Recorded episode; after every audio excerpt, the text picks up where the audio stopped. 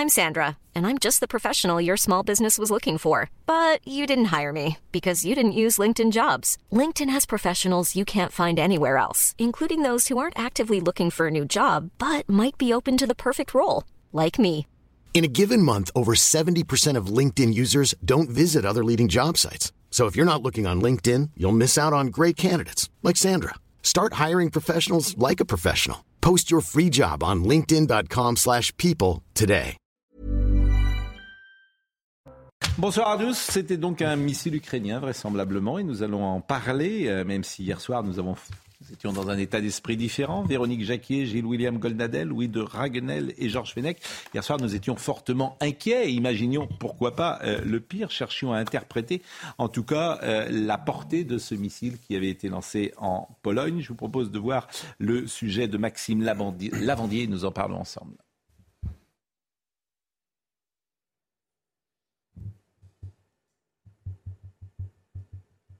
Le sujet le sujet si tant est qu'ils partent. Dans ce petit village polonais, à 6 km de la frontière ukrainienne, l'explosion du missile a fait craindre le pire. La question de l'origine du tir a suscité de vives réactions diplomatiques. C'est le président polonais Duda qui a donné des éléments de réponse. Il n'y a pas de preuve que le missile S-30 de production RSS, un ancien missile, a été lancé par les Russes. Le président ukrainien Volodymyr Zelensky avait rapidement et directement accusé la Russie d'être à l'origine de ces tirs meurtriers sur la Pologne, membre de l'OTAN. Des accusations réfutées par la Russie. Craignant une escalade de la guerre en Ukraine, les dirigeants occidentaux, pour la plupart réunis au G20, sont restés dans la prudence et la retenue. Joe Biden, le président américain, a le premier jugé improbable que le missile ait été tiré par la Russie. Il y a des informations préliminaires qui contestent cela. Je ne veux pas me prononcer tant que l'enquête n'est pas complète. Il est improbable qu'il ait été tiré depuis la Russie, mais nous verrons. Pour le chef de l'OTAN, il n'y a pas non plus d'indication d'attaque délibérée. Notre analyse préliminaire suggère que l'incident a probablement été causé par un missile de défense aérienne ukrainien tiré pour défendre le territoire ukrainien contre les attaques de missiles de croisière russes. Mais je vais être clair, ce n'est pas de la faute de l'Ukraine. Kiev demande toutefois à accéder immédiatement au site de l'explosion en Pologne. Volodymyr Zelensky réaffirme ce soir que c'est bien un missile russe. Mais ce matin, nous étions avec Vincent Hervouet qui disait que cette zone est particulièrement militarisée et qu'on sait tout, en fait. On sait euh, d'où ça vient, qui a tiré, etc. Très vite. Et très vite, tout le monde a su que euh, ce n'était pas un missile russe. Et on regarde peut-être aujourd'hui Zelensky, en tout cas certains sont en train peut-être d'ouvrir les yeux sur Zelensky. Ça ne veut pas dire que l'Ukraine n'a pas été agressée, bien évidemment. Mais attention à M. Zelensky, c'est ce que j'entends depuis ce matin de certains experts qui osent quand même le dire comme Surtout je qu'il maintient. hein. C'est ce que je vous ai dit. Il maintient sa version. Il en fait, maintient sa version, hein. C'est ça. Et euh, ce matin, Vincent Herouet disait euh, Monsieur Zelensky rêve, rêve- rêve d'une troisième guerre mondiale. C'était ce que disait euh, Vincent Herouet. Et il rêve en tout cas de nous entraîner, nous, dans le conflit. Et effectivement, très rapidement, en tout cas, euh, tout n'est pas encore prouvé, mais euh, c'est les services de renseignement militaires qui observent ça, parce que l'Ukraine, c'est une des zones du monde où il y a le plus de satellites euh, qui passent en permanence. Bien sûr. Et donc, c'est des- c'est le, c'est ils font du renseignement, ce qu'on appelle électromagnétique. Et donc, immédiatement, ils voient à la fois la trajectoire des deux missiles qui ont été tirés et le type de missile. Donc, en quelques heures, tout cas, le Pentagone, qui est très présent là-bas, a pu avoir la certitude, la quasi-certitude en tout cas, que c'était euh, pas un missile russe. Et ensuite, maintenant, il reste à, à faire l'étude du cratère. Euh, pour, il y a les débris d'obus. Et très rapidement, euh, ils verront euh, la signature euh, de cet obus. Alors ça peut être un missile russe parce que les Ukrainiens Oui. ont dans leur C'est armement. d'ailleurs probablement un missile russe euh, utilisé par les Ukrainiens. Euh, je je n'irai pas jusqu'à dire que M. Zelensky rêve d'une troisième guerre mondiale, mais c'est très difficile pour les journalistes qui regardent euh, euh, le match Ukraine-Russie euh, avec en noir et blanc, comme un film en noir et blanc, de reconnaître que M. Zelensky peut raconter des histoires.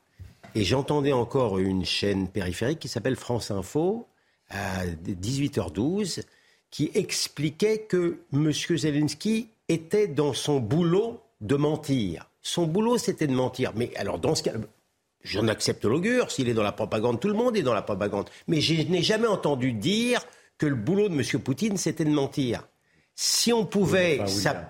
William, Pardon Est-ce qu'on peut en vouloir un chef de guerre, parce qu'il est chef de guerre aujourd'hui, qui a reçu le même jour des dizaines de missiles. Mais je ne pas avec mon propos. des dizaines de morts. Non, mais je veux dire. Mais je ne pas mon propos. Mon euh, je, suis d'accord. Je n'ai pas besoin de m'expliquer que. Il a commis une erreur de communication. Non, c'est pas, c'est pas ça que je veux dire du tout.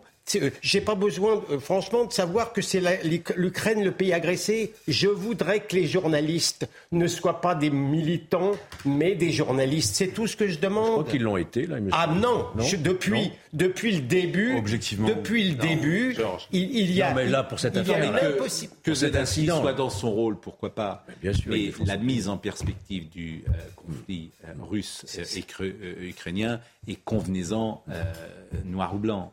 Voilà. Et maniquer un parti pris. Convenez-en. Mais, mais en même temps, il y a une ça se comprend. À ça, ça, se, comprend. C'est la Russie qui a agressé. Euh, ça se comprend quand tu vois un peuple, quand tu vois un peuple agressé, quand tu vois un peuple bombardé. Mais ton boulot, c'est de te retenir. C'est tout. C'est tout ce que je veux dire. Il se trouve que idéologiquement, ça correspond aussi à la pensée de la. Euh, de l'espace médiatique, puisque vous avez quelqu'un qui euh, est plutôt autoritaire et plutôt conservateur, qui est euh, Poutine, donc qui ne plaît pas traditionnellement aux médias traditionnels occidentaux, disons-le. Mais revenons à ce qui s'est passé ce matin. Biden a sifflé la fin de la récréation. C'est lui en disant, voilà, euh, l'Europe d'ailleurs est assez absent. Euh, c'est ce que disait là encore, je répète ce que disait Vincent Herouette ce matin. C'est Biden qui, en arrivant, a ça a dû fortement déplaire à Zelensky. Je pensais la premire fois que les États-Unis disent quelque chose qui ne va pas dans le sens de Zelensky. Donc forcément, ça crée une faille, ça crée même des doutes, ça remet en question effectivement euh, tout ce que dit par principe euh, Zelensky, ce qui n'enlève rien au fait que euh, et la Russie se reparle avec les États-Unis. Je pense qu'on est certains sont en train de voir qu'il y a un danger Zelensky, disons-le les choses. il, peut arriver y a un danger de Poutine, on le sait. Monsieur Zelensky, mais il peut exister un danger Zelensky, ce qui ne veut pas dire là encore. Bien sûr qu'il n'y a, pas de danger Poutine. Mais, c'est pas prendre. le danger Zelensky, même à l'Élysée, depuis le début, ils le disent à bas bruit. Euh, par exemple, quand il y avait un reportage qui était diffusé, je crois, sur France 2, et qui expliquait, il y avait le conseiller diplomatique mm. d'Emmanuel Macron et Emmanuel Bonne qui expliquait pourquoi il fallait pas que l'Ukraine entre dans l'Union européenne. Et il parlait de Zelensky, il parlait de la corruption en Ukraine. Il disait ça, sauf que voilà, c'était une caméra euh, discrète, mais c'était c'était pas le discours officiel. Écoutez le porte-parole du Kremlin, Monsieur Dimitri Peskov. Je voudrais saluer la réaction modérée des États-Unis, qui contraste avec la réaction absolument hystérique de la Pologne et d'un certain nombre d'autres pays.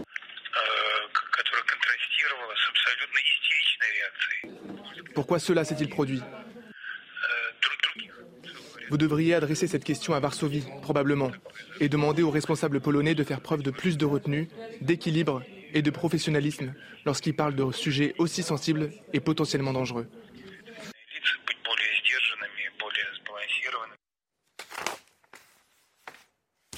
Ça vous laisse manifestement euh, sans euh, voix. Voilà ce qu'on pouvait dire en tout cas sur euh, ce premier sujet ce soir. Hier soir, souvenez-vous dans l'état d'esprit dans lequel on était. Oui, c'est le soulagement aujourd'hui qui prédomine. Hein. Mm. il y avait quand, même, déjà des appels à la prudence hein, hier soir. Les dangers que recèle cette guerre entre l'Ukraine et la Russie. Il y avait des appels à la prudence, oui. Dès, le, général Clermont, avec qui on était, effectivement. Même l'Élysée, objectivement. Hein. L'Élysée disait attention, attention, prudence. Mm. Alors il y a quand même eu deux morts, rappelons-le, côté polonais. Euh, mais c'est vrai que dès hier soir, on pouvait s'interroger parce que la cible, euh, en gros, c'était un tracteur polonais. Donc enfin, dès le départ, euh, on pouvait se dire que c'était une bavure. Mais sur Zelensky, effectivement, Louis Dragnel a, a pointé le sujet corruption, le fait que c'était un pays qui n'était absolument pas en capacité de rentrer dans l'Union européenne. Et il faudra quand même un jour faire le débrief de ces mois de guerre et de cette moraline qui a permis quand même que ce pays, maintenant, soit en capacité de rentrer dans l'Union européenne. Enfin, l'Ukraine, euh, même agressée, même martyrisée, n'offre... Avec un peuple héroïque oh, Oui, un peuple héroïque, bien entendu. Oui. Euh, mais les conditions économiques et les personnes qui sont au gouvernement n'offrent pas plus. Oui, parce que le, peuple, le peuple ukrainien. Euh, Donc euh, il y a quand même un avant et un après. Et ne nous trompons pas, le peuple ukrainien mérite toute la compassion, bien ah évidemment, de ce qu'il subit de cette ah, guerre. Bien évidemment qu'il n'y ait aucune ambiguïté là-dedans, mais la nuance peut de temps en temps exister. Euh, un mot sur Donald Trump, euh, puisque Donald Trump euh, a annoncé son retour, on va l'écouter, tiens, son retour et sa candidature. Afin de rendre sa grandeur et sa gloire à notre pays, j'annonce ma candidature à l'élection présidentielle.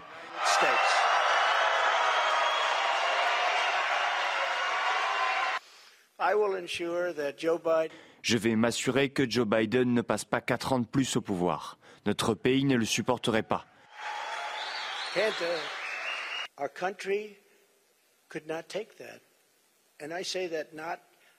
Je suis très triste de dire cela, mais il ne peut pas le supporter. Bon, manifestement, il n'a pas gagné. Euh, les, candidats euh, Trump n'ont pas gagné. Euh, le Sénat n'est pas républicain. La Chambre est moins républicaine qu'on aurait imaginé. Et globalement, c'est un échec personnel pour lui avec l'arrivée de Ron DeSantis. Absolument. Mais Donald Trump, moi, m'inspirait une sorte de sympathie lorsqu'il était au pouvoir, indépendamment des choses bonnes qu'il a faites. C'est parce qu'il était le président le plus maltraité qu'il puisse être par une presse vraiment aveugle par la méchanceté. Mais force est de constater qu'on n'est pas obligé de faire des cadeaux à l'adversaire. Hmm. Il aurait été mieux coiffé, il aurait été moins vulgaire, que peut-être il aurait gagné les élections, de mon point de vue. Et donc, personnellement, il est, comme vous, il est responsable de l'échec des républicains cette fois-ci, en dépit des extravagances invraisemblables de la gauche démocrate, woke, racialiste, tout ce que vous voulez, mais il aura fait un cadeau en or, et l'espoir des démocrates pour les prochaines élections s'appelle Donald Trump. C'est tout. Oui, moi je, pense que ces midterms ont mis du plomb dans l'aile dans sa, dans sa candidature, mais je me garderai bien le moins de pronostics parce que j'ai quand même en mémoire, il y a quatre ans, personne n'aurait parié sur Trump. Hein. On s'en souvient. Et je me souviens même de la soirée électorale où les journalistes disaient Mais attendez, il y a encore les résultats de l'État de Michigan, ça va, c'est pas possible. Personne ne voulait y croire. Hmm. Non, mais donc, euh, de Peut-être qu'il y a un problème du rapport à la vérité. C'est-à-dire qu'on ne peut pas expliquer en permanence qu'il a gagné l'élection présidentielle et que ça a été fraude, qu'il y a eu des fraudes, alors qu'il y a eu je ne sais combien de jugements qui disent le contraire. Je, les, non mais entendez ça. Mais je vous dis pas ça c'est quand même plus important. Même, et quand bien même. Véronique Jacquier a le droit de parler. Bah, oui, mais vous m'apostrophez. Non, je vous ai pas apostrophé. Je vous ai répondu. Tout de même. Ça n'est pas très correct. Je vous ai répondu. Un, je vous apprends peut-être que la déclaration de candidature n'a absolument pas fait la une des journaux américains. Donc il y a quand même une forme de lassitude. Oui.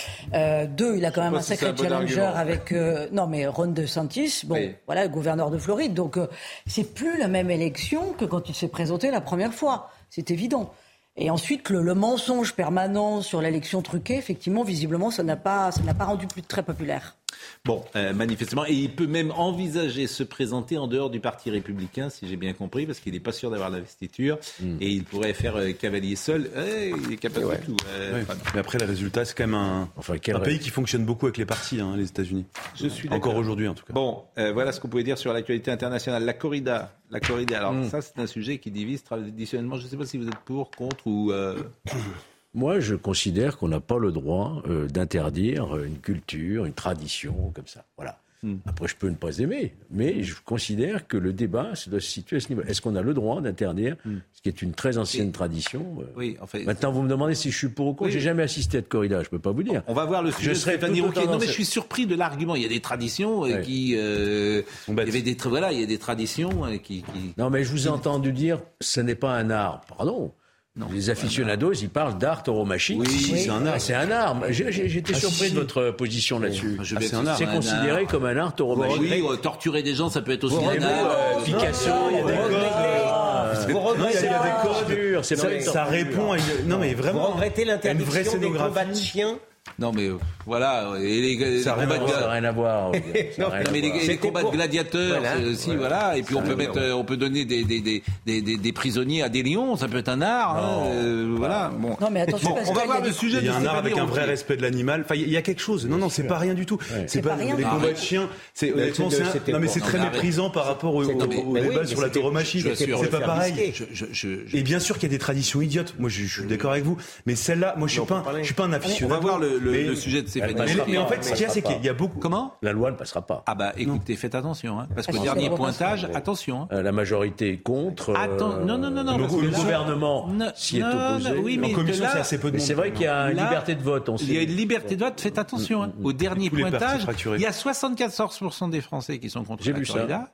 Euh, et bon, j'ai pas d'avis définitif. Je veux dire, je ne pense pas que ce soit le débat central.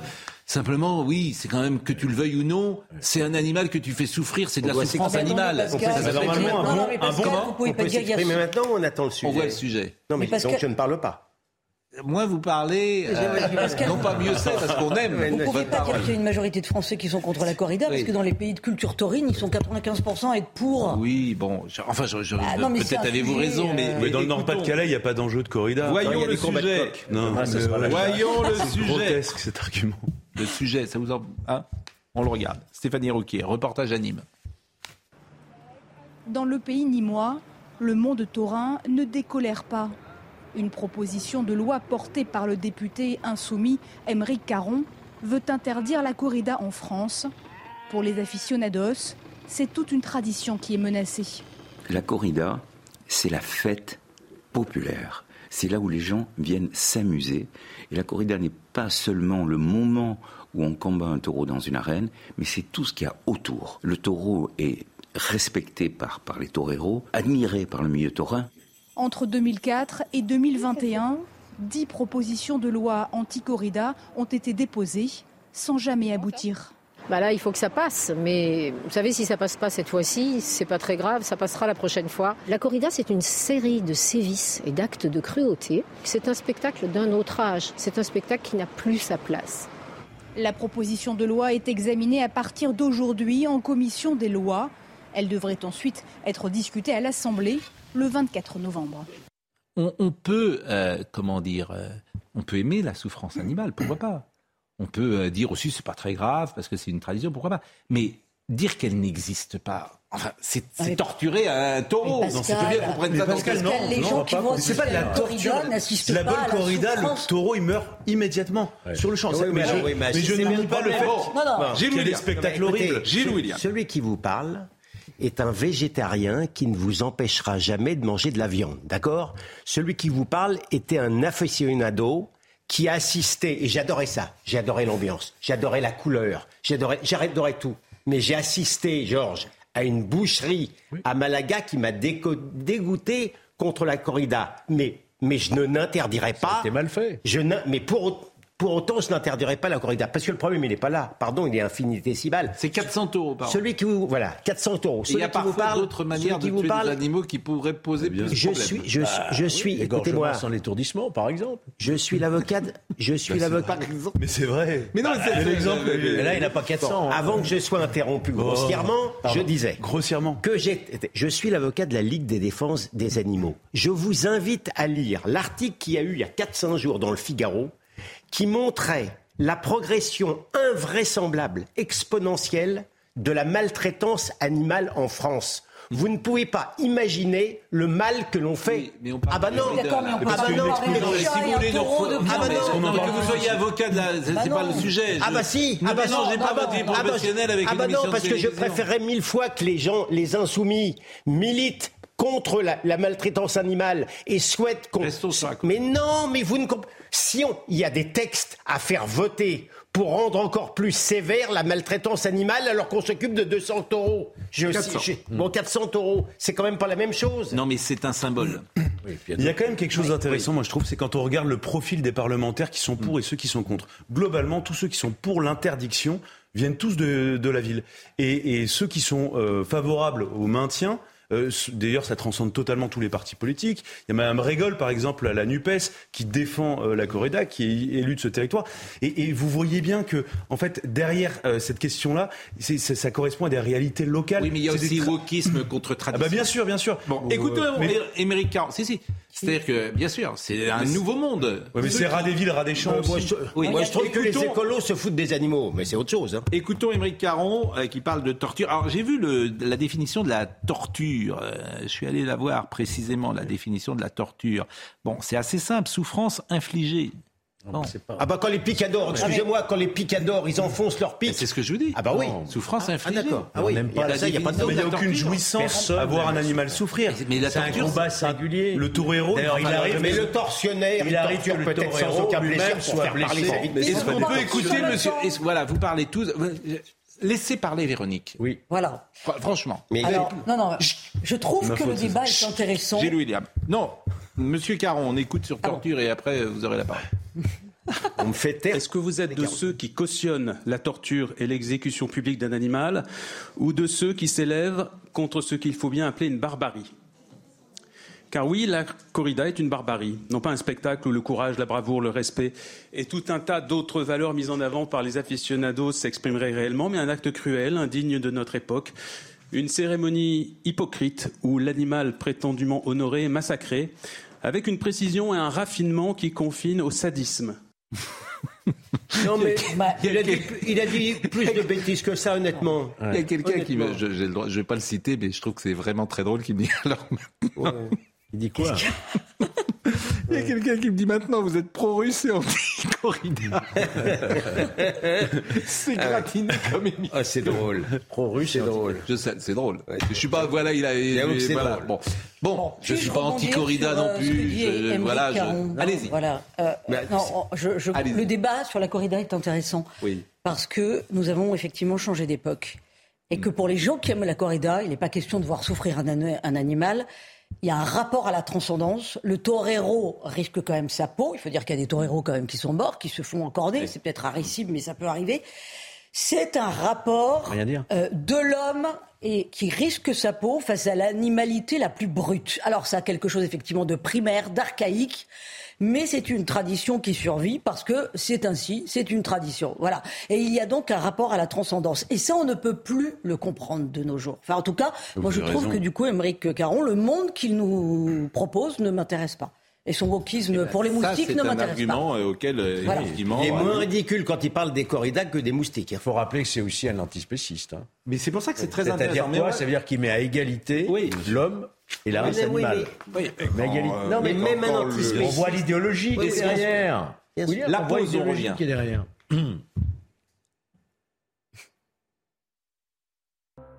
Voilà. Vous êtes, euh, Non, mais il y a un mauvais climat, hein, moi je vous le dis. Ouais. Bon. Mathieu de le rappel des titres.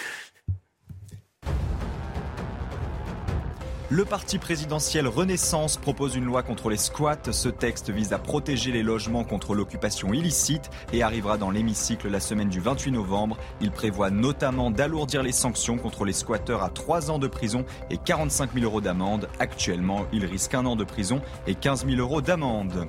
Un vaste coup de filet dans le milieu pédopornographique. 48 hommes ont été interpellés. Ils sont soupçonnés d'avoir téléchargé et consulté massivement des photos et vidéos pornographiques mettant en scène des enfants. Des élus locaux figurent parmi les interpellés. Et puis une grève se profile à Air France pour les fêtes de fin d'année. Deux syndicats du personnel navigant ont déposé un préavis de grève pour la période du 22 décembre au 2 janvier. Les organisations négocient avec la direction l'accord collectif qui régit le quotidien des stewards et hôtesses de l'air. Ce qui affaiblit peut-être le combat d'Éric, d'Émeric Caron et de ses amis, c'est qu'il y a cette volonté, effectivement, de combattre les traditions françaises, la culture française, l'histoire française. Et ça, ça Oui. peut euh, effectivement jouer là-dedans. Demain, ce sera la chasse, vous allez voir. Oui. Mais, Ah, mais c'est possible, vous avez C'est raison. c'est déjà le cas. écoutez Émeric Caron sur euh, la tradition, l'argument qu'il donne. La tradition, de toute façon, n'a jamais justifié la validité morale d'une pratique. L'excision aussi est une tradition. Et pourtant, ça viendrait à l'idée de personne dans cette salle de la défendre. Il y a quelques jours, un jeune homme a été condamné par la justice française à quatre mois de prison parce qu'il torturait, il dépeçait des chats et qu'il se filmait lors de ce que lui-même pouvait considérer peut-être comme des performances, des performances artistiques, qui sait. Si cet homme avait organisé tout un décorum autour de ses actes de torture, s'il avait mis un joli costume avec des couleurs bigarrées, s'il avait accompli ses gestes de dissection avec une chorégraphie particulière, s'il avait expliqué que la torture des chats est une vieille tradition familiale, une tradition de son village aussi, qui sait, est-ce que ça aurait rendu son geste acceptable? Je connais votre réponse. Si cette tradition s'appuie sur une idéologie et une mythologie propre, sur des croyances singulières, si singulières qu'elles s'affranchissent du droit commun de la loi républicaine, alors cette tradition devient un séparatisme. Or, vous êtes nombreux ici à dénoncer toutes les formes de séparatisme. Pourquoi La torture d'un animal serait-elle la base d'un séparatisme acceptable? Il est inutile de légiférer pour interdire la corrida prétendent certains pour se dédouaner de toute responsabilité, parce qu'elle est en perte de vitesse et elle va finir par mourir d'elle-même. Soit on juge que la corrida est une tradition barbare, cruelle, dépassée, alors il faut voter pour l'abolir, soit on juge que la corrida est une tradition respectable, auquel cas il faut la défendre, et non la regarder mourir sans agir. Loin. Hein. Le problème, c'est que du, c'est du gloubi-boulga, C'est ça le problème. L'excision et la corrida. On parle de séparatisme, d'excision. il y a quelque chose d'intéressant. Non, mais c'est le glissement sémantique quand on parle de corrida. C'est-à-dire que pour Ernest Hemingway, l'écrivain, c'était un art. La corrida, et hmm. là on passe au séparatisme, c'est-à-dire vocabulaire, politique, totalitaire, etc. Mais et puis, monde est effrayant, parce que je vous rappelle que vous n'êtes pas obligé d'aller voir une corrida. Voilà. on n'impose pas une corrida. Est-ce qu'on hmm. peut quand même suggérer que parmi toutes les choses qu'a proféré M. Caron, celle-ci n'est quand même pas la plus saugrenue, je trouve, et que son point de vue est quand même respectable. Moi, je ne voterai pas l'interdiction, hmm. pour des raisons de principe, mais je suis désolé de vous dire que j'ai. Mais l'argumentaire est quand même totalement fait. C'est pas du séparatisme. bien sûr. enfin, il, est en train de vous, dire simplement, voilà, il est en train de vous expliquer que d'aucuns prétendent que justement c'est une tradition régionale et que par conséquent on pourrait y voir du régionalisme. Il y a déjà eu plus loufoque chez, euh, chez les insoumis. Franchement, et, et, pour, et moi je reproche énormément aux, écolos, notamment, de ne jamais s'intéresser à la souffrance animale. Donc, pardon de vous dire que dans la hiérarchie de l'horreur, ils ont fait bien pire que ça. Dès lors qu'il y a une violence, alors à ce moment-là. Gardez votre moquerie. Il y a tellement, il y a pas de, il y a tellement de quoi se moquer de Caron pour, pour ne pas se moquer de ce passage-là. Si on veut supprimer tout ce qui est violent et, et, qui choque, il y a du sang, aller très loin. Les prochains convaincus. Hein. hein et pourquoi pas la boxe La boxe, la, boxe est interdite à Cuba. C'est ce que j'allais dire. On peut supprimer le karaté, les arts martiaux, on peut supprimer le rugby aussi. On est d'accord. violent le rugby. Hein. Vous voyez Donc on n'est pas dans un monde de bisounours, on est dans un monde qui est fait aussi de ça. Il faut bien le comprendre. Il y a des traditions qui sont un peu plus violentes, on peut être choqué, mais elles existent, c'est la nature humaine, voilà. Ah oui, je, suis d'accord avec ce que vient de dire Georges Fenech. Moi, c'est plutôt l'argumentaire. Moi, je suis prêt à entendre ce que vous dites, euh, Gilles William Goldnadel.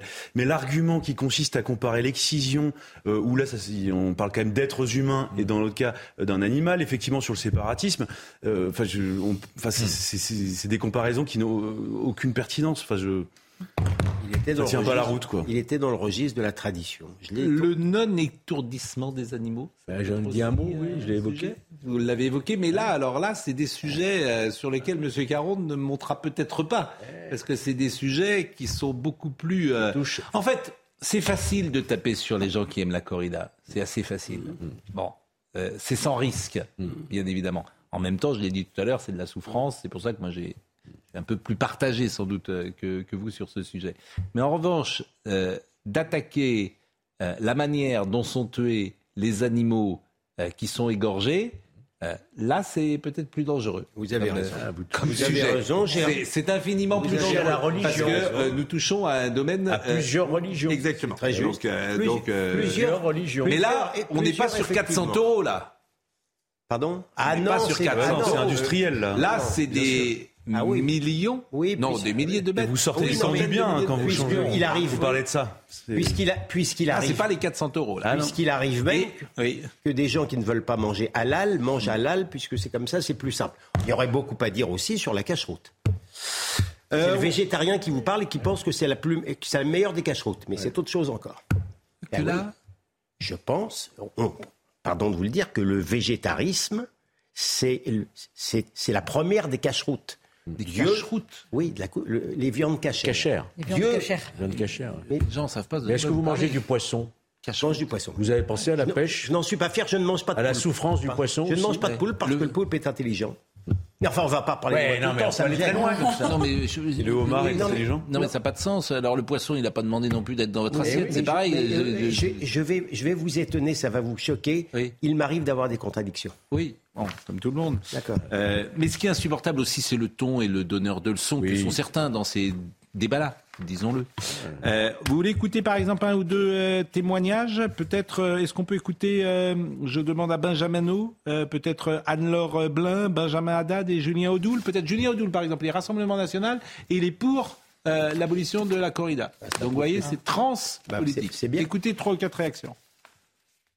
Écoutez, je suis ravie parce que c'est un amendement que j'ai déposé et donc qui a été adopté effectivement pour mettre fin au dispositif euh, d'Émeric Caron. Parce que pour moi, c'est euh, une première pierre pour euh, mettre fin à l'ensemble de nos traditions sur le territoire, parce que clairement la, la corrida est une tradition régionale, mais aussi une, une première pierre pour euh, tout ce qui euh, est représenté par l'idéologie woke et l'idéologie euh, antispéciste. Les euh, députés ont voulu surtout exprimer leur rejet euh, des théories antispécistes radicales d'extrême gauche de Monsieur Caron. C'est une vision du monde qu'on ne partage pas. Il y a des débats sur l'interdiction de la corrida, sur cette pratique qui est effectivement une pratique violente, euh, mais en tout cas une vision du monde plus générale qui est certainement pas partagée, euh, nous, par notre groupe Renaissance. Moi, je suis très attaché aux traditions euh, locales, je suis très attaché à notre terroir, je suis très attaché à la ruralité. Pour autant, euh, je n'accepte pas, comme beaucoup de Français, comme une très large majorité de Français, le spectacle de la souffrance animale. On sent que le gouvernement est gêné sur ce sujet, mais comme sur tous les sujets. Je précise que les députés ont aujourd'hui rejeté une première fois la proposition de loi anti-corrida, mais en fait, c'est en séance, c'est dans l'hémicycle que ça va jouer. va Là, on était dans, dans la commission des lois. Justement. Ça, voilà. Ce que je voulais vous dire, justement, juste une petite réflexion quand même.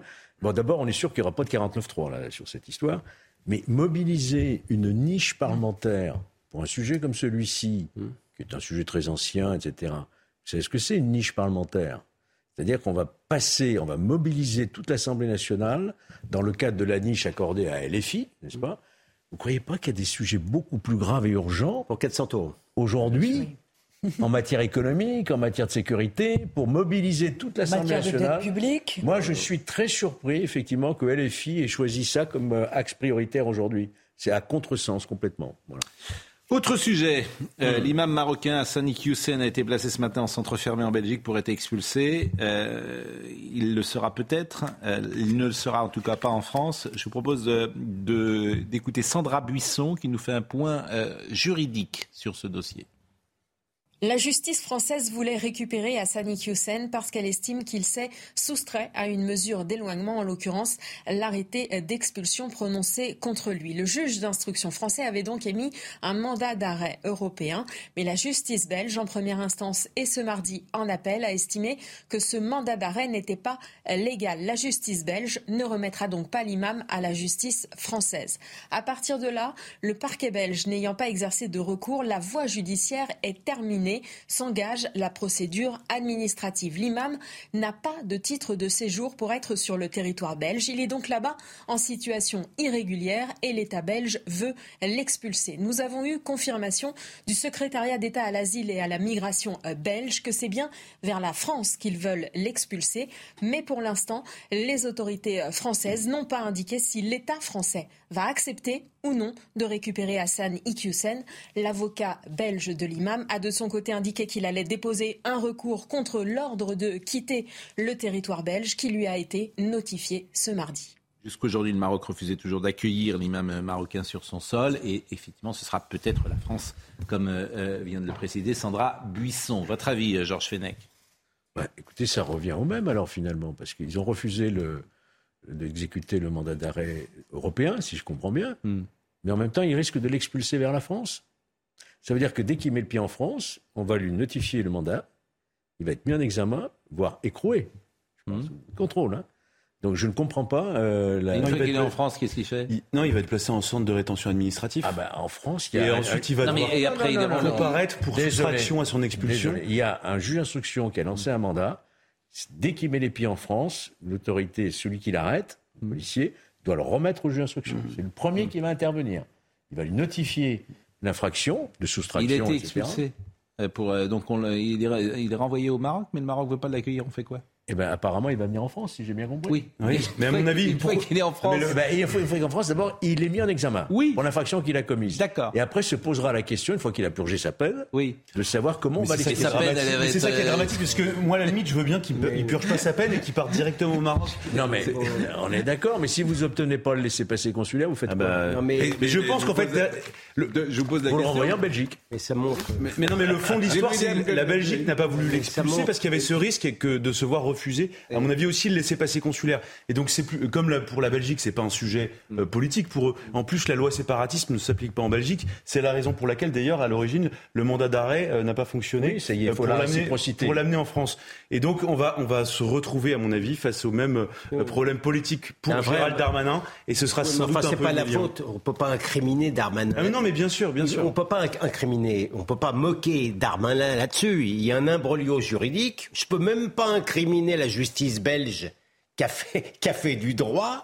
Et pardon de le dire, Iquisen m'inspire une sympathie assez limitée, mais pour autant, le délit qu'il a commis au regard du droit français, ça ne me paraît pas un délit suffisamment grave pour qu'il soit enfermé. Donc on risque d'hériter d'Iquisen en France. Voilà. On va hériter des Quisen en France et le juge dira risque de. Bah, de- C'est qu'il y a, il y a des propos antisémites. Il y a des prêches. Mais non, euh, mais les propos antisémites, il, les a eus il y a plusieurs mois. C'est pas ça. le- pardon. vous- non, je vais quand pas me faire l'avocat d'Iquisen. Ah, je vous dis j'essaye, je m'essaye euh, à, à vous trouvez que l'honnêteté. c'est pas grave?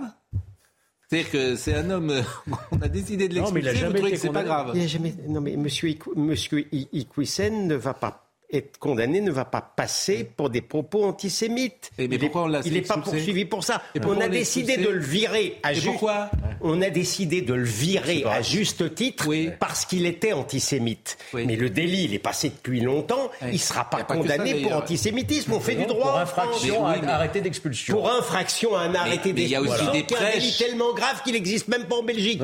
Pour te dire à peu près. Non, non, d'accord. En fait, vous êtes.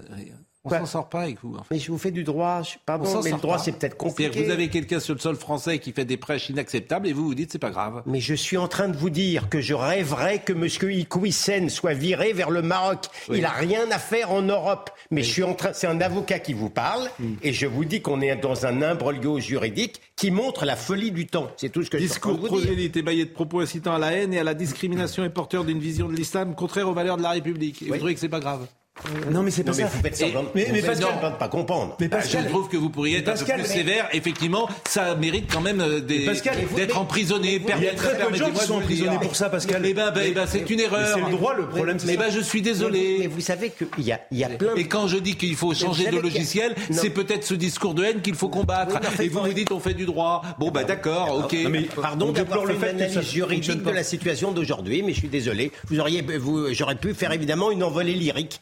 C'était Oui, pas mais le vous moment. êtes un avocat, c'est-à-dire Mais que je partage son avis. Hein. Ah, oui. bah vous mais ça, ça m'étonne pas. Ça vous étonne pas Ah, non, non, vraiment, Parce je, là, je- on fait du droit. Je, n'en suis du pas droit. étonné. On Mais continuez de faire du droit. On fait du droit. Très on bien. Est, on est toujours dans notre logiciel. mais Pascal, vous savez, les islamistes disaient, les islamistes disaient, nous avons deux armes, les kalachnikovs et le Vous droit n'avez pas français. compris que je voulais virer Iquissen au, au Maroc Oui, vous, mais vous savez pas compris. vous J'ai compris, j'ai Comment ça va se terminer cette J'ai affaire compris. Ça va se terminer que Iquisen va rester en France. Vous allez voir. Ah, mais- je crains que vous ayez Mais c'est quand même ubuesque. Bah, non, mais sauf si Gérald Darmanin a des discussions exigeantes avec le Maroc. Bon, c'est d'autant ubuesque, d'autant plus ubuesque qu'il n'a jamais voulu la nationalité française et qu'il ne veut surtout pas retourner au Maroc, terre la d'islam, alors qu'il prêche. euh, Après, il a jamais vécu. Bah, c'est vraiment le sparadrap cette affaire. Hein. Euh, la France va être ridicule, quoi. Je voulais peut-être que nous évoquions la donation euh, de Paris qui va donner 100 000 euros à l'ONG SOS Méditerranée. Euh, SOS Méditerranée. et SOS Méditerranée, euh, c'est a priori voté demain par le Conseil de Paris qui affrète le bateau Ocean Viking. C'est euh, le Figaro qui le disait, mais on l'a dit déjà depuis euh, plusieurs jours. La subvention est octroyée depuis 2016. C'est-à-dire qu'on apprend à l'occasion du Ocean Viking que la mairie de Nantes, la mairie de Rennes, la mairie de Bordeaux, la mairie de Des Lyon régions aussi. Le des département de. Loire-Atlantique, 200 000 euros. 200 000, ouais. 200 000 euros. Mais je vous assure, c'est de l'argent public, Ah, mais- mais c'est vraiment un scandale en fait. C'est vraiment un Occitanie, scandale. 75 000. Non, mais je vous assure, de Loire, 50 000. c'est- vraiment un scandale. Confirmé par C'est les vous juridictions qui administratives. hein. C'est vous qui Il y avait eu un recours. Je veux dire, oui, c'est- ça fait partie des choses. Mais non, mais- Et on donne de l'argent à ces organisations non gouvernementales. augmente La mairie de foncière. Paris, la mairie de Paris s'était engagée. S'était engagée à ne pas augmenter les taxes foncières. Compte tenu de la situation économique, elles ils ont augmenté. Donc c'était une- un mensonge. Ils ont augmenté les taxes foncières. Ils, ils fi- ils trouvent le moyen de donner 100 000 euros, donc au détriment des Parisiens, à, pour SOS Méditerranée, qui se gave d'ailleurs d'argent de M. Soros, qui ne souffre pas spécialement d'un péril économique extraordinaire, SOS Méditerranée. Ça prouve la préférence pour l'autre en état d'irrégularité plutôt que pour les Parisiens. Pascal a rappelé que ces subventions, on le découvre d'ailleurs, elles existaient depuis. Mais la Eh différence entre 2016 et aujourd'hui, c'est qu'aujourd'hui, on a des enquêtes qui montrent parfaitement la complicité entre SOS Méditerranée et les passeurs. Et moi, j'attire l'attention des élus de Paris qui vont voter là-dessus. En votant cette subvention, ils se font, et je pèse mes mots, les complices des complices. Et c'est l'argent des Parisiens qui va alimenter une association qui fait du sauvetage migratoire en réalité et de l'immigration. Je vous assure, c'est sidérant. Voilà. Euh, vous avez parlé des Pays de la Loire La ré- Qui a parlé de la région Pays, Pays de la Loire, ouais, Bon. 200 000. Ah, c'est moi. Christ- Bon, Christelle- c'est Christelle Morancet. De droite De droite, euh, ancienne des, des Républicains, qui euh, préside. C'est le euh, département, attention. C'est le département de Loire-Atlantique, Oui, oui, non, c'est pas les Pays de la Loire. Ah, pas la région. C'est bon. Non, Alors non. le département, c'est Ah, autre oui, chose. C'est le conseil général qui 200 doit 000. être euh, effectivement, euh, bon, c'est la mairie de gauche, on sait, Hmm. euh, à, à Nantes et notamment. Mais comment est-ce possible Mais comment les citoyens Mais parce qu'on les a grugés. Mais, Mais, enfin, alors, mais Pascal, le mais- pire Non, dans mais tout ça, c'est qu'il n'y a pas que ça. Mais regardez, moi j'ai fait, fait la liste de- des, des autres subventions, mais il y a des associations hallucinantes. Bidon, des Euh, associations Biodiversity bidons. for, for Peace, 5500 euros de la mairie de Paris. Euh, Action pour euh, l'Algérie, 900 9500 Paris, euros. Mais on ne sait même pas où ça va. crois que c'est 200 millions Nous voulons des coquelicots, 40 500 euros. Mairie de C'est quoi, Paris. nous voulons des Mais c'est coquelicots une association euh, de lutte contre les, les pesticides à Paris. Non mais et- et si vous voulez, le- C'est c'est toute la mais gabegie. c'est- Mais, c'est regardez, un c'est public. scandale, Mais c'est public. C'est des scandales. C'est c'est pour ça qu'il faut changer les lois. Parce qu'il faut, comme ces gens ne sont pas sérieux, il faut les obliger à ne pas distribuer l'argent n'importe comment. Et sans doute que l'argent des associations a SOS Racisme, ils prennent combien Ça vous en Je sais pas, mais, tout est public. Regardez. Je vous ai Un entendu débat, dire, un euh, débat, ça, aurait- circule. ça La parole circule. Non, mais je terminais juste. Oui, non, mais la que, parole que- là, oui, elle peut circuler, mais ça serait pas mal d'obliger euh, l'argent public à aller précisément Alors, dans une association qui a un rôle dans la cité. Vous l'aviez un dit la dernière fois, et j'ai vérifié sur le plan juridique. Oui. Et il y a eu des recours qui ont été faits, estimant qu'on n'avait pas financé tout ça. Et qu'a dit la juridiction administrative? C'est légal, car Oui. c'est une coopération décentralisée. C'est le terme qui a été employé Mais, par mais- juridiction. mais- mais en fait, ce pays, vraiment, quand tu vas dans chaque sujet, ce pays, la manière dont il fonctionne, dont fonctionne l'État plus exactement, pas le privé, hein, dont fonctionne l'État. Voilà, c'est les collectivités locales. Hein, Non, mais- Non, mais là, il y a un prisme Dès idéologique. que vous en rentrez dans quelque chose qui est géré de près ou de loin par l'État, vous apercevez que c'est une gabegie, que c'est n'importe quoi, que c'est mal géré, etc. C'est incroyable quand même. Qui avait dit que l'État était en faillite? Oui, euh, c'est euh, votre ami François Fillon. Exactement. Oui. Là, il- Non, mais ce qui est dingue, c'est que ces associations ne vivent que par ça. C'est-à-dire qu'elles elles n'ont quasiment aucune autre source de revenus. C'est-à-dire Bah qu'il y a si, même pas a des gens Georges qui les Soros quand même, c'est ce que Et vous disiez pour ont pas SOS d'obligation Macron. de Mais en- L'Open, mais pas dans une énorme. Vous avez raison, mais c'est pas Society- énorme. L'Open Society de George Soros, voilà. Alors, cinq élus de la gauche et des écologistes sont inscrits pour défendre la délibération de soutien à l'ONG SOS Méditerranée. La, délibération en faveur de l'ONG est portée par deux adjoints d'Anne Hidalgo, le communiste Yann Brossard, en charge du logement à Paris, mais aussi du dossier des migrants, et Arnaud euh, Nchaga, qui porte les relations. Et comprenez bien aussi la distorsion. Il faut comprendre que Yann Brossard, je l'avais eu dans un débat, alors il était évidemment pour que les migrants rentrent, euh, rentrent en France, et je lui dis, mais ceux qui vont être déchus du droit d'asile, on peut les expulser Il m'a dit non, il ne faut pas les expulser non plus. Même lorsque vous êtes déchus du droit d'asile, vous êtes maintenus en France en général et à Paris en particulier. Et vous ne trouvez pas qu'il y a une contradiction, un paradoxe énorme entre l'État, précisément, notamment par la bouche d'Armanin qui dit c'est exceptionnel, on n'accueillera plus de bateaux comme ça. Et en même temps, des villes comme Paris qui subventionnent les associations qui amènent les bateaux. Donc il y a un problème. Mais on sait très bien qu'on ne peut plus croire l'État. Alors, c'est d'autant plus grave que Frontex a donné des chiffres là 276 000 Eh ben, entrées demain. illégales de migrants en Europe cette année. Depuis le mois de janvier, 276 000, une augmentation de 73% par rapport à l'an passé. C'est pas les Et chiffres c'est le chiffre le plus important depuis de la France. 2016. Pour ça veut dire qu'on terminer. est face à une immigration, à une, un flux migratoire de masse comme en 2015 et en 2016. Et on voit que rien n'a changé depuis, qu'en plus notre mots. argent public sert à accueillir ces gens euh, donc illégalement sur le sol. Deux mots pour terminer. D'abord, euh, il y a une marche aujourd'hui dans le 19e arrondissement pour euh, Lola. Un hommage a été rendu à la petite Lola cet après-midi. Sa famille, des proches, des camarades de collège étaient réunis dans le quartier où vivait la jeune fille de 12 ans. Il y a un mois, elle a été violée, torturée, tuée. Dabia B, 24 ans, a été mise en examen et placée en détention provisoire. Sa sœur s'est exprimée notamment dans, les, le Parisien hier, la sœur de Dabia, qui a dit Dabia, c'est la mauvaise graine de la famille parce qu'elle fait toujours des problèmes, même quand mes parents étaient malades, elle a causé beaucoup de soucis. Je ses relations entretenues avec ses sœurs, elle dit je les aime bien, elles me font de la peine, je suis comme leur mère, elles viennent chez moi lorsqu'elles ne savent plus où aller, elles fument du shit, on dirait qu'elles n'ont pas de cerveau. Euh, il y a une interview assez longue dans le Parisien. Elle fait tout dans son intérêt. C'est une voleuse et une menteuse. Je ne lui fais pas confiance. Quand elle n'allait pas bien, elle venait chez moi et repartait en volant mes affaires, etc. Etc. On peut avoir une pensée évidemment pour les parents de Lola d'ailleurs et, et, écouter la mère de Lola qui a pris la parole. Hmm. Se reconstruire à quatre sera difficile car il manquera une cinquième dont la trace indélébile sera toujours présente dans nos cœurs et nos esprits dans ce long parcours. Les témoignages d'affection, de soutien qui ont été nombreux nous sont une aide précieuse pour soulager notre douleur. Même si l'on sait qu'avec le temps, les cicatrices seront toujours là, marque indélébile de ce cauchemar.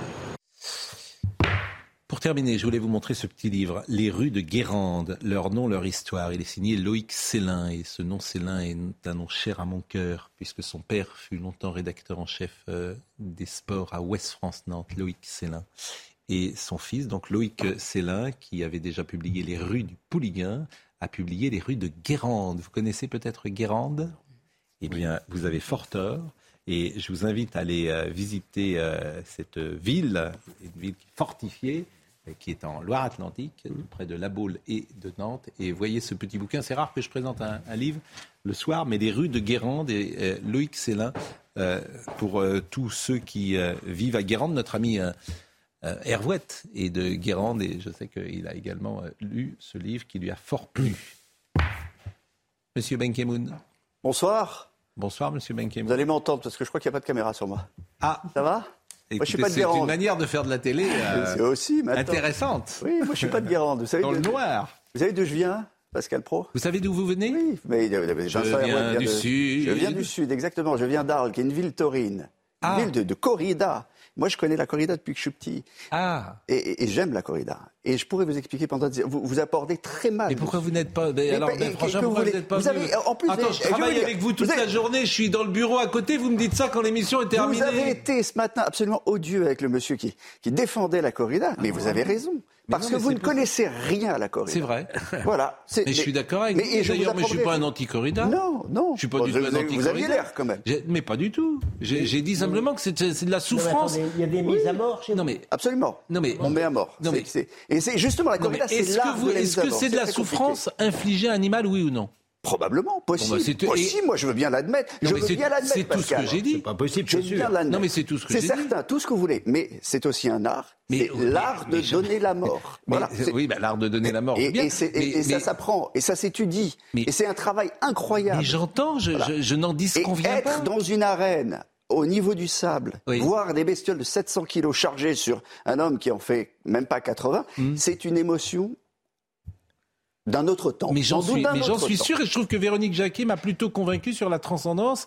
Et effectivement, c'était assez littéraire, assez intellectuel, c'était Monterland, c'était Hemingway, c'était intéressant. Mais la seule chose que j'ai dite, c'est de la souffrance à infliger à un animal, ni plus ni moins. C'est vrai. Bon, nous sommes en débord, me dit euh, Benjamin Mais on y reviendra. Bah, il faut revenir sur tout, de toute façon. Donc, je vous remercie et euh, vous allez pouvoir en parler dans quelques instants. Mathieu Sébil Prola était à la réalisation.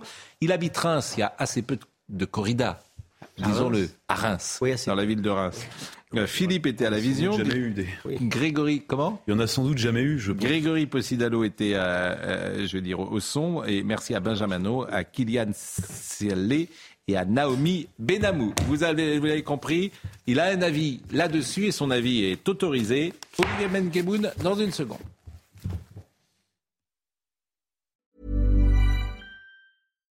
Hi, I'm Daniel, founder of Pretty Litter. Cats and cat owners deserve better than any old-fashioned litter. That's why I teamed up with scientists and veterinarians to create Pretty Litter. Its innovative crystal formula has superior odor control and weighs up to 80% less than clay litter. Pretty Litter even monitors health by changing colors to help detect early signs of potential illness. It's the world's smartest kitty litter. Go to prettylitter.com and use code ACAST for 20% off your first order and a free cat toy. Terms and conditions apply. See site for details.